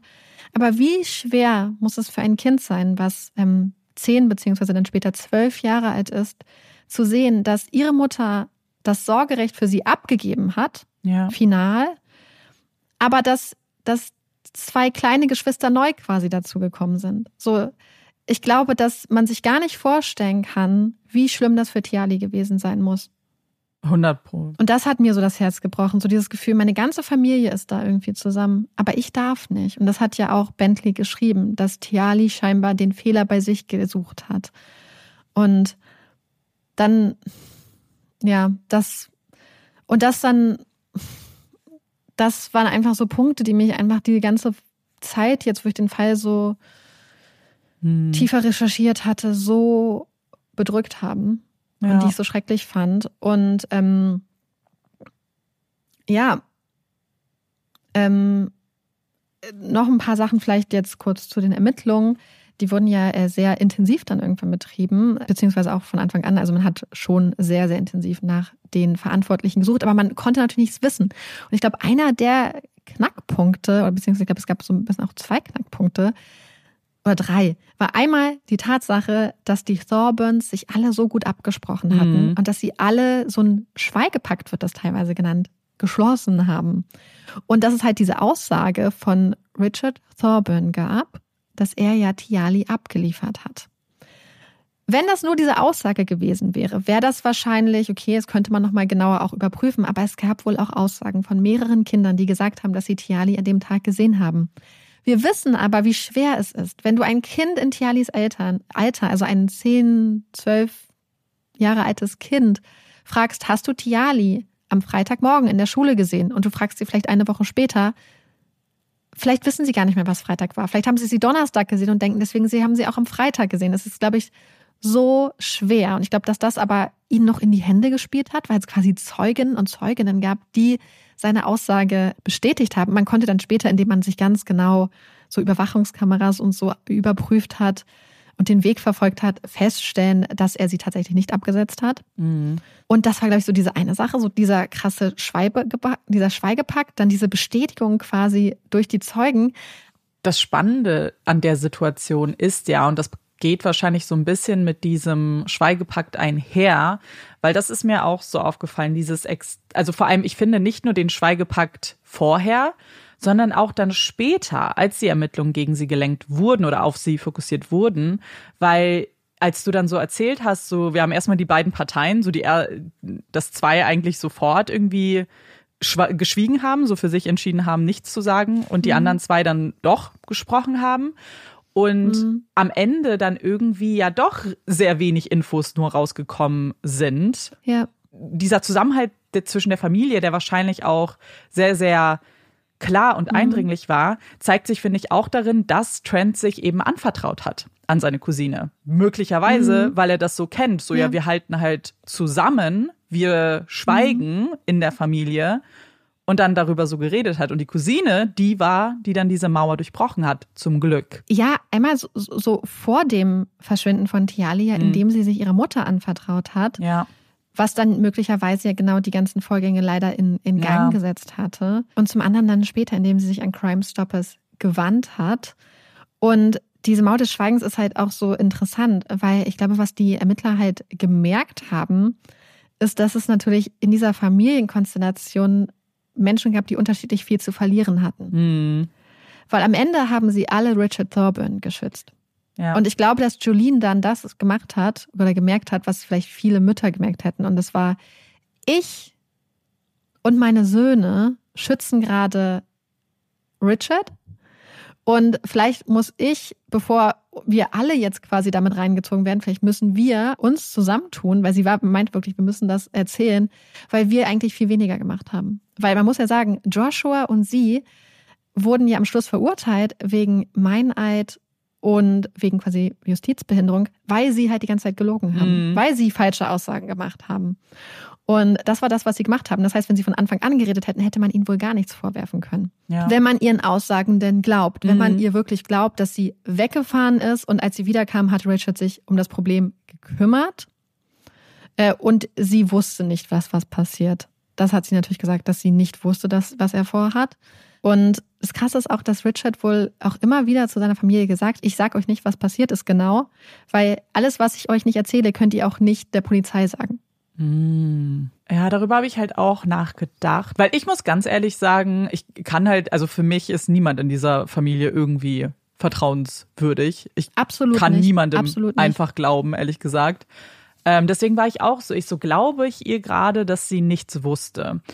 Mhm. Wenn er das so kalkuliert auch schon formuliert hat und gesagt hat, ich mache das mit Absicht, dass ich euch nichts erzähle, dann ist das durchaus möglich. Aber dann war es auch ihre Entscheidung, auch nicht nachzufragen oder zu überlegen, was das bedeuten könnte. Also da, Mhm. Ja. das sehe ich schon, dass es dann auch ein absichtliches Wegsehen war. Und ich meine, dass sie ihn geschützt haben später, wissen wir ja. Sie haben ja gelogen. Also das ist ja, Ja. eh schon auch bestätigt. Es, ist, es, es gibt auch die Frage, ob nicht schon vorher auch ein gewisses Mitwissen von Jolene bestanden hätte. Mhm. Zum einen, was ich mich frage, ist, weil ihr Mann über einen längeren Zeitraum wiederholt Kinder, die sie in Pflege hatten, missbraucht hat Mhm. und ihnen starke und teilweise schwere sexualisierte Gewalt angetan hat, frage ich mich, ob sie das nicht mitbekommen hat. Und zudem soll Tiali wohl ihr gegenüber einmal sowas gesagt haben wie, ha, ich, ich habe ein Geheimnis, aber wenn ich das sage, werde ich aus der Familie genommen.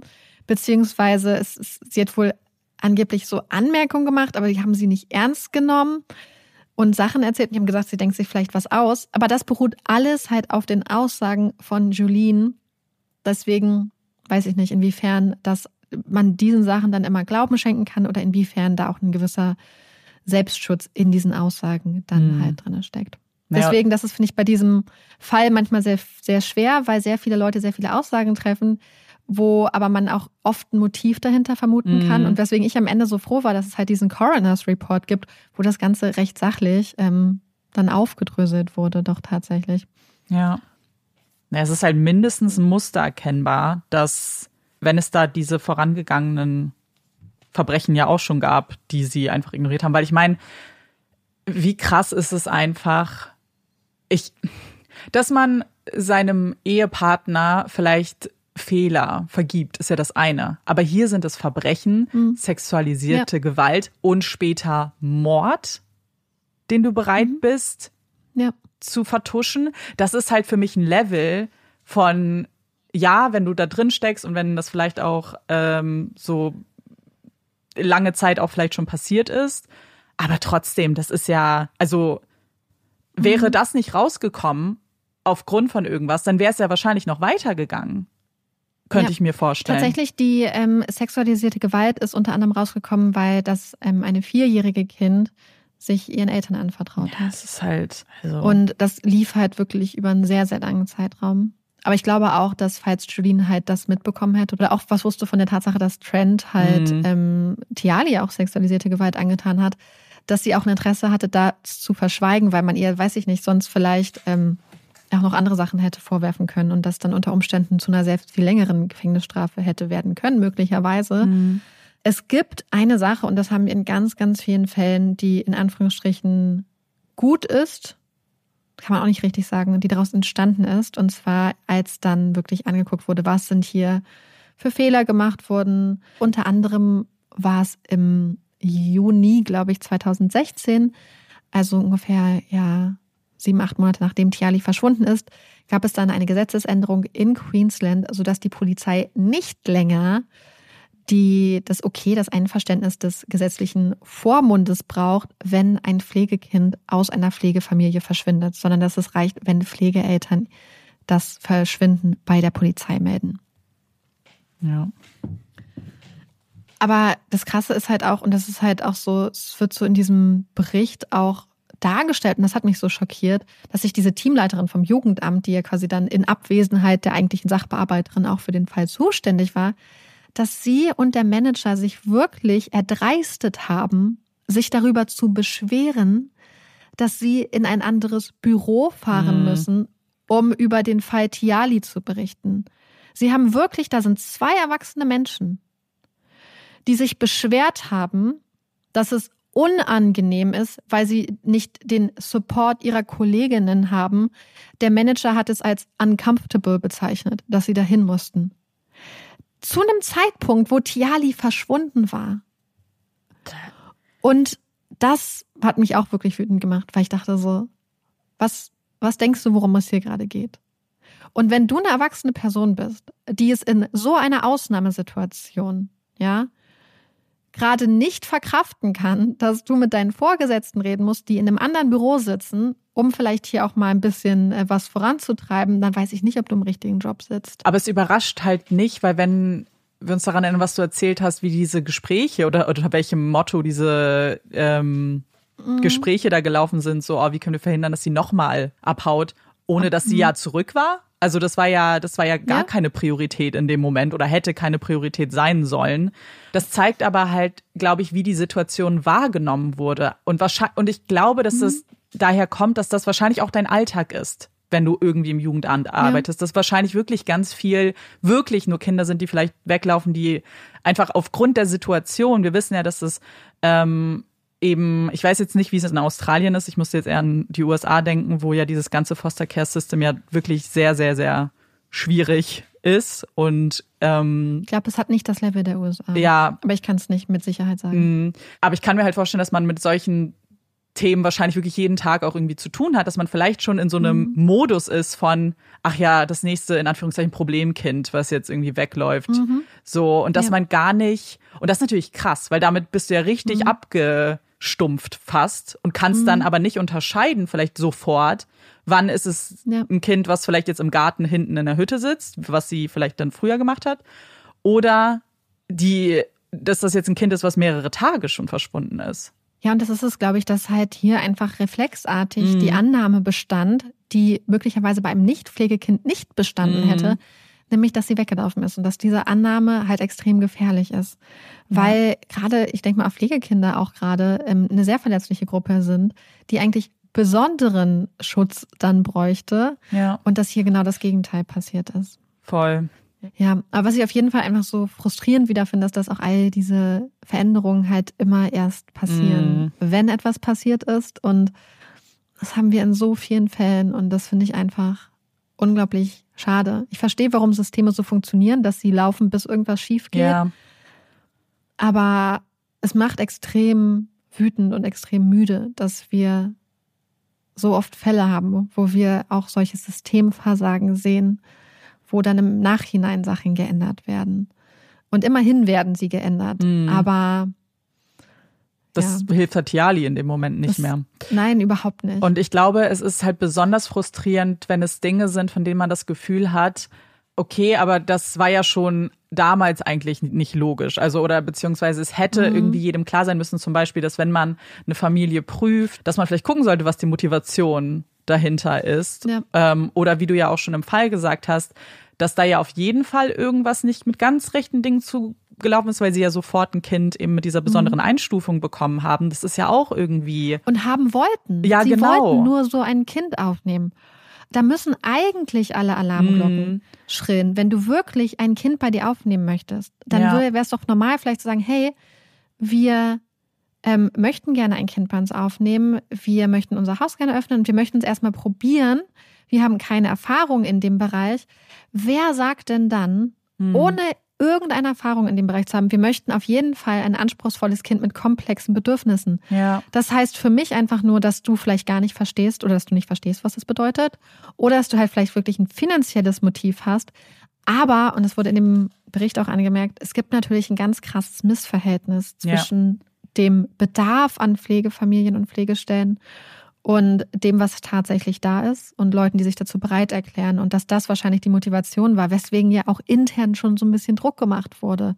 Mhm. So, ob man das Ganze nicht ein bisschen schneller über die Bühne kriegt quasi, um halt auch für dieses andere Mädchen, dieses 16-jährige Mädchen ein, eine Unterbringung zu finden. Und das, ganz ehrlich, als du das schon erzählt hast, war mir auch schon klar, dass es halt dieses Missverhältnis wahrscheinlich oder dass das der Grund dafür wahrscheinlich gewesen ist. Und ja. wenn wir solche Fälle hören, wo irgendwie das Jugendamt involviert ist, dann dann wird natürlich immer angesprochen, das ist ja auch richtig, das anzuerkennen, dass es auch zum Teil zu wenig Sachbearbeiter und Sachbearbeiterinnen gibt, dass es sehr viele Fälle gibt. Zu wenig es, Mittel. Genau, mhm. das und genau, Gelder und so weiter. Und das ist ja auch alles richtig und wichtig, darüber zu reden, um das zu ändern dann in der Zukunft. Gleichzeitig darf man das aber, finde ich, nicht als so Ausrede oder Excuse nehmen, weil das ist ein Job, in dem es um Leben mhm. geht, um Kinder geht. Ja. Und das ist ähnlich, wie wenn wir zum Beispiel die Polizei kritisieren oder sonst was immer. Hier geht es um ganz andere Sachen. Das ist nicht, ich habe eine E-Mail in einem Projekt irgendwie falsch so abgelegt oder sortiert. Hier geht es um echte Menschen, Schicksale. Ja. Und da muss der Anspruch super, super, super hoch sein, weil mhm. Anders geht es nicht. Anders können wir dann sonst als mhm. Gesellschaft nicht funktionieren. Und ich glaube, das ist halt ganz wichtig. So, ja, wir müssen das anerkennen als Problem. Trotzdem dürfen solche Fehler eigentlich nicht passieren. Ich finde es total wichtig, dass du das nochmal ansprichst, tatsächlich, weil wir manchmal solche Nachrichten kriegen, wenn wir zum Beispiel über ähm, Arbeit von Jugendamt und so reden. Und hier ganz kurz der Hinweis: Ich habe jetzt einfach den deutschen Begriff Jugendamt genommen. Mhm. Im, im im Original ist es natürlich dieses Department von, was mehrere, eine Abteilung von einem Department, was mehrere Aufgabenbereiche hat. Ich habe einfach nur quasi das deutsche Synonym so ein bisschen verwendet, um das klarer zu machen. Aber es ist genau das, was du sagst. Es geht hier nicht darum, auch dass man ähm, solche Sachen nicht sieht und diese strukturellen Probleme. Aber ich glaube halt, dass gerade in Tialis Fall auch einer dieser Fälle ist, wo das Potenzial ihre Interessen zu berücksichtigen da war, mhm. Nur, dass dieses Potenzial benutzt wurde, um Cindys Interessen zu berücksichtigen. Ja. So. Es, es war ja diese, ähm, diese Offenheit, Interessen zu berücksichtigen und Wünsche zu berücksichtigen und sich nach einer Person komplett auszurechnen. Nur war diese Person, nach der sich ausgerechnet gerichtet wurde, nun mal nicht Tiali, sondern Cindy. Hm. Und das darf nicht passieren. Ja. Und ich glaube, und das war, glaube ich, mit einer der schlimmsten Sätze, die Bentley formuliert hat. Es ist nicht klar, wer die Rolle übernommen hat, Tiali zu unterstützen. Mhm. Danke, dass du uns den Fall mitgebracht hast. Ich bin auch sehr gespannt auf eure Gedanken. Und damit wir jetzt aber ein kleines bisschen durchatmen können, kommt hier unsere Puppy Break. Yay! Und in der heutigen Puppy Break geht es um einen echten True Crime Fall, der dafür gesorgt hat, dass ein Hund Schlagzeilen gemacht hat.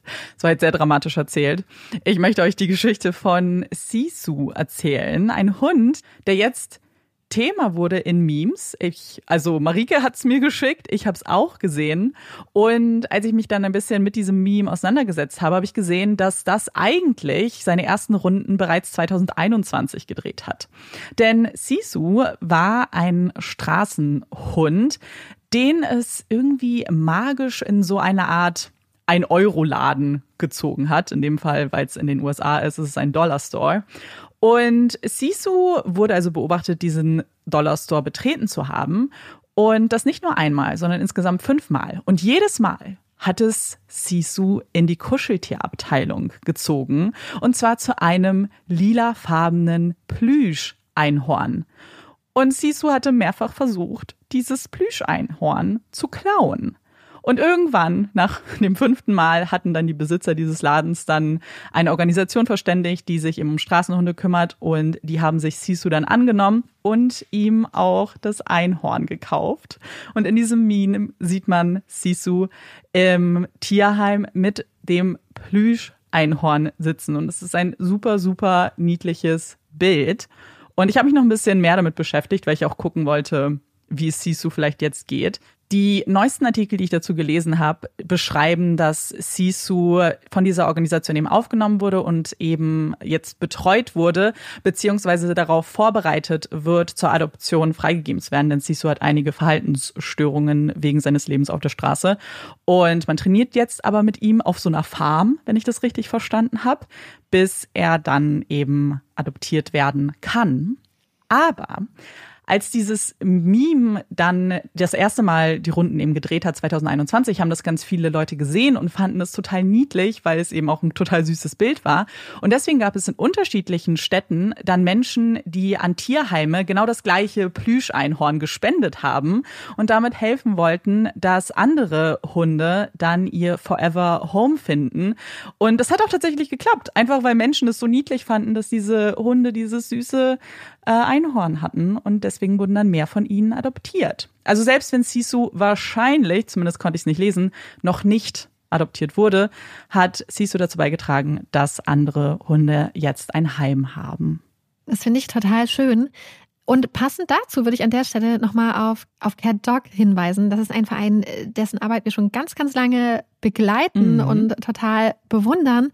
Und Cat Dog vermittelt Katzen und auch Hunde aus Rumänien. Und aktuell haben sie unter anderem Viktor bei sich. Und Viktor sucht jetzt seit, ich glaube, einem Jahr sein Zuhause. Und wir sehen ihn immer wieder bei Instagram. Schaut vorbei bei Cat Dog, wenn ihr vielleicht äh, bereit seid und euch das gut überlegt habt, einem Hund oder einer Katze ein Zuhause zu bieten und ihr sucht noch den richtigen vierbeinigen Partner oder die richtige Partnerin an eurer Seite, schaut auf jeden Fall vorbei bei Cat Dog auf der Instagram-Seite oder auch auf der Webseite und vielleicht findet ihr jemanden, der perfekt zu euch passt. Ja, und wir machen ja gleich jetzt unsere Empfehlungen. Und ich hatte Marika eigentlich gesagt, ich habe keine Empfehlung. Aber jetzt gerade, wo du über Cat Dog geredet hast, schiebe ich doch eine Empfehlung kurz rein. Und zwar, wenn ihr auf der Website seid von Cat Dog, dann gibt es so eine Kategorie, die nennt sich Happy End. Und das mache ich, das ist meine persönliche Empfehlung. Ich mache das, wenn ich irgendwie so einen Feel-Good-Moment brauche, in dem ich dann lesen kann, wie diese Hunde oder Katzen ein Zuhause gefunden haben. Und dann stehen da so kleine Texte, auch mit Fotos von den Tieren und wie sie zu Hause sind und wie sie sich freuen und wie viel besser ihr Leben jetzt geworden ist. Und das ist meine Empfehlung, denn ich, ich, also erstmal heule ich jedes Mal, weil ich das so schön finde. Und irgendwie gibt mir das manchmal so ein bisschen Hoffnung auch zurück, wenn ich sonst so viele Hunde sehe, die noch nicht mhm. vermittelt sind. Aber ja, meine persönliche Empfehlung. Da kann ich mich nur ranhängen. Das möchte ich euch auch wärmstens ans Herz legen. Und damit möchte ich auch direkt zu meiner Empfehlung überleiten. Ist ein bisschen ein anderes Thema, aber auch eine Empfehlung, die mir am Herzen liegt. Und zwar geht es um ein Buch, was ganz neu rausgekommen ist. Und zwar Why Did You Stay? Und es wurde geschrieben von Rebecca Humphreys. Rebecca Humphreys ist äh, Schauspielerin, jetzt Autorin, die sehr lange in einer Beziehung mit einem Comedian war, einem Komiker, der bei Strictly, also der, ich sag englischen, also, also der britischen Variante von Let's Dance mitgemacht hat und dort dann eine Affäre mit seiner Tanzpartnerin angefangen hat. Das Ganze kommt raus ähm, wird zu einem riesen Mediensturm. Rebecca, die eigentlich gar nicht so wirklich in der Öffentlichkeit steht, wird da irgendwie reingezogen und dann verfasst sie ein Statement zu ihrer Beziehung, dazu, wie das für sie ist. Und dieses Statement geht viral. Und in diesem Buch beschreibt sie dann abwechselnd in den Kapiteln einmal, was quasi passiert, nachdem sie betrogen wurde, aber auch immer wieder in Rückblicken, wie die Beziehung war und wie was alles passiert ist in dieser Beziehung und was da für krasse Sachen passiert sind, auch um Leuten die Augen zu öffnen, welche Formen auch eigentlich von Gewalt vielleicht in Beziehungen herrschen können, ohne dass man sie direkt als solche erkennt und welche Mechanismen vorherrschen. Das Buch heißt ja auch Why Did You Stay? Was ist ja ein Vorwurf, der immer viel an Menschen gerichtet wird, die in toxischen, aber auch in zum Beispiel von Gewalt geprägten Beziehungen bleiben. Dass gesagt wird, hä, ja, und warum bist du dann geblieben? Warum bist du nicht einfach gegangen? Und da möchte sie quasi ihre persönlichen Erfahrungen zeigen und erklären. Und, und ich finde, damit macht sie Mut, sie öffnet Augen und ich glaube, sie legt und sie regt hoffentlich ganz, ganz viele Leute, die diesen Satz vielleicht schon mal gedacht oder auch gesagt haben, zum Nachdenken an und zum Überdenken dieses Satzes und dieser Gedankengänge. Und ich fand das Buch ultra gut. Ich fand es total gut geschrieben. Ich fand es total spannend. Insofern absolute Empfehlung. Rebecca Humphreys, Why Did You Stay? Definitiv ein wichtiges Thema. Hast du einen Hottake? Du hattest es vorhin gesagt. Ich habe keinen Hottake, ich habe einen Cold Take, einen ganz, ganz colden Cold Take. Der ist mir einfach vorhin ähm, gekommen, als ich zu Fuß unterwegs war mit Olaf. Ja. Ich mag es nicht, wenn Leute mit dem Auto unterwegs sind und dann nicht blinken, nur weil kein anderes Auto da ist. Mhm weil ich stand so und habe gewartet, dass ein Auto fährt und dann hat es nicht geblinkt und ist dann woanders lang gefahren. Ja, und dann war ich so, okay, nur weil ich jetzt eine Fußgängerin bin, denkst du, dass es nicht wichtig ist zu blinken, dabei hättest du mich durchaus informieren können, damit ich mich entsprechend verhalte. Und ich beobachte das leider öfters und es regt mich auf. Und es ist ein absoluter Cold-Take, weil offensichtlich musst du blinken. Ja. Und die meisten Leute blinken ja auch. Ich verstehe nur nicht, warum man nicht automatisch aus Reflex blinkt, sondern scheinbar bewusst die Entscheidung trifft, in bestimmten Situationen nicht zu blinken. Und das ist mein Hot Tag, mein Cold Tag. Cold. Ich verstehe es nicht. Das denke ich, das letzte, was du gesagt hast, weil ich, wenn ich Auto fahre, ich denke nicht übers Blinken nach. Das passiert halt. Weißt du, so wie ich schalte, so wie das ist halt alles ja. Teil des Autofahrens für mich. Deswegen käme ich gar nicht auf die Idee, nicht zu blinken, weil das so verankert ist irgendwie. Scheinbar muss das aber ein anderer Fahrprozess sein. Aber weißt du, was, also jetzt gerade, wo du das gesagt hast, habe ich hatte eigentlich auch nichts und ich weiß, es ist auch nicht richtig ein Hot oder Cold Take, sondern eine Beobachtung. die ich jetzt teilen möchte, weil dieses automatisch etwas machen. Ich habe letztens einen TikTok gesehen, wo jemand erklärt hat, dass und das ist jetzt sehr weit hergeholt von deinem Thema, aber so funktioniert irgendwie mein Gehirn. Ähm, wenn du, wenn ich dir sage, Marike, guck mal nach oben, dann musst du ja nicht darüber nachdenken, wo oben ist, richtig? Ah, das mit links und genau, rechts. Genau, dass Leute sagen, links und rechts müsste das gleiche sein, wie oben und unten. Und das ist es bei mir auf gar keinen Fall. Auf gar keinen Fall. Ich kann nicht automatisch sagen, wo links und rechts ist. Ich, ich auch nicht, aber ich glaube, ich habe dazu auch ein Reel gesehen, wo jemand, glaube ich, das auch darauf geantwortet hat. Ja. Und erklären wollte, warum das tatsächlich nicht das gleiche ist. Aber ich habe es mir nicht bis zu Ende angeguckt. Nein! oh. Manda, ich bin nur bei dem in die Kommentare gegangen und haben ganz viele geschrieben, ja, ist wie oben und unten. Und ich war so, was? wie wie oben und unten? Nee. Nee, bei mir auch nicht. Auf gar eh keinen nicht. Fall. Das ist, und ich weiß schon, dass es natürlich Leute gibt, die vielleicht, also vielleicht ist es für Leute so, sagt uns das mal bitte. Ist es für euch wie, also vom Gefühl wie oben und unten? Oder dauert es länger? Und ich glaube, dass diese Abstufungen, wie lange es dann länger dauern kann, sehr, sehr groß sind zwischen. Mhm. Aber ich weiß schon, dass es auch Leute gibt, die schneller reagieren. Weil ich habe tatsächlich, wenn Leute zum Beispiel sagen, oh, und jetzt links, dann muss ich überlegen, was damit jetzt gemeint ist. Ja, bei, bei mir kommt immer ein kurzer Moment der Panik. Ja. Weil ich so denke, hä? ja. Oh. Welches links? Voll. Und dann ja. habe ich natürlich zum Beispiel bei, und jetzt kommen wir wieder zum Autofahren, bei meiner Fahrschulprüfung habe ich tatsächlich den Klassiker gemacht und bin rechts abgebogen, als er links gesagt hat. Oh, hast du aber trotzdem bestanden? Ja, weil okay. scheinbar ist das kein Kriterium, keinen Führerschein mhm. zu bekommen, dass man nicht sofort weiß, wo links und rechts ist. War wahrscheinlich auch so der, der den Nerven geschuldet. Aber das würde mich jetzt mal bitte interessieren, wie das bei euch ist. Weil mich hat das voll geschockt. Vielleicht muss ich es gleich nochmal googeln, was du da gesagt hast, ob es vielleicht auch eine offizielle Erklärung gibt. Ich weiß ja nicht, ob es eine offizielle Erklärung gibt, weil es mir nicht so lange angeguckt hat. Weil ich dachte so, oh, es geht jetzt noch so lange? Nee. Gar kein Interesse. Next. Toll. Next. Ja. Ja, das ist mir mhm. mal gerade eingefallen. Als ja, Thema. das passt ja zusammen. Schon ein bisschen, ne? Dachte ich. Naja, aber es geht um Sachen automatisch machen ja. und links und rechts hat ja immer was mit Auto zu tun, insbesondere im Kontext von Abbiegen. Ja. Insofern finde ich, passt es perfekt. Ja. Und ist der perfekte Abschluss für unsere heutige Folge. Genau. An dieser Stelle, falls ihr Bock habt, freuen wir uns, wenn ihr zu unserer Tour kommt. Mhm. Yay. Stimmt. Tickets kriegt ihr in den Links, die wir euch in der Folgenbeschreibung verlinkt haben. Und wir hoffen, euch hat diese Folge gefallen. Wir würden uns total freuen, wenn ihr uns auch beim nächsten Mal wieder zuhört. Ich bin Amanda. Ich bin Marike. Und das war Puppies in Crime. Tschüss.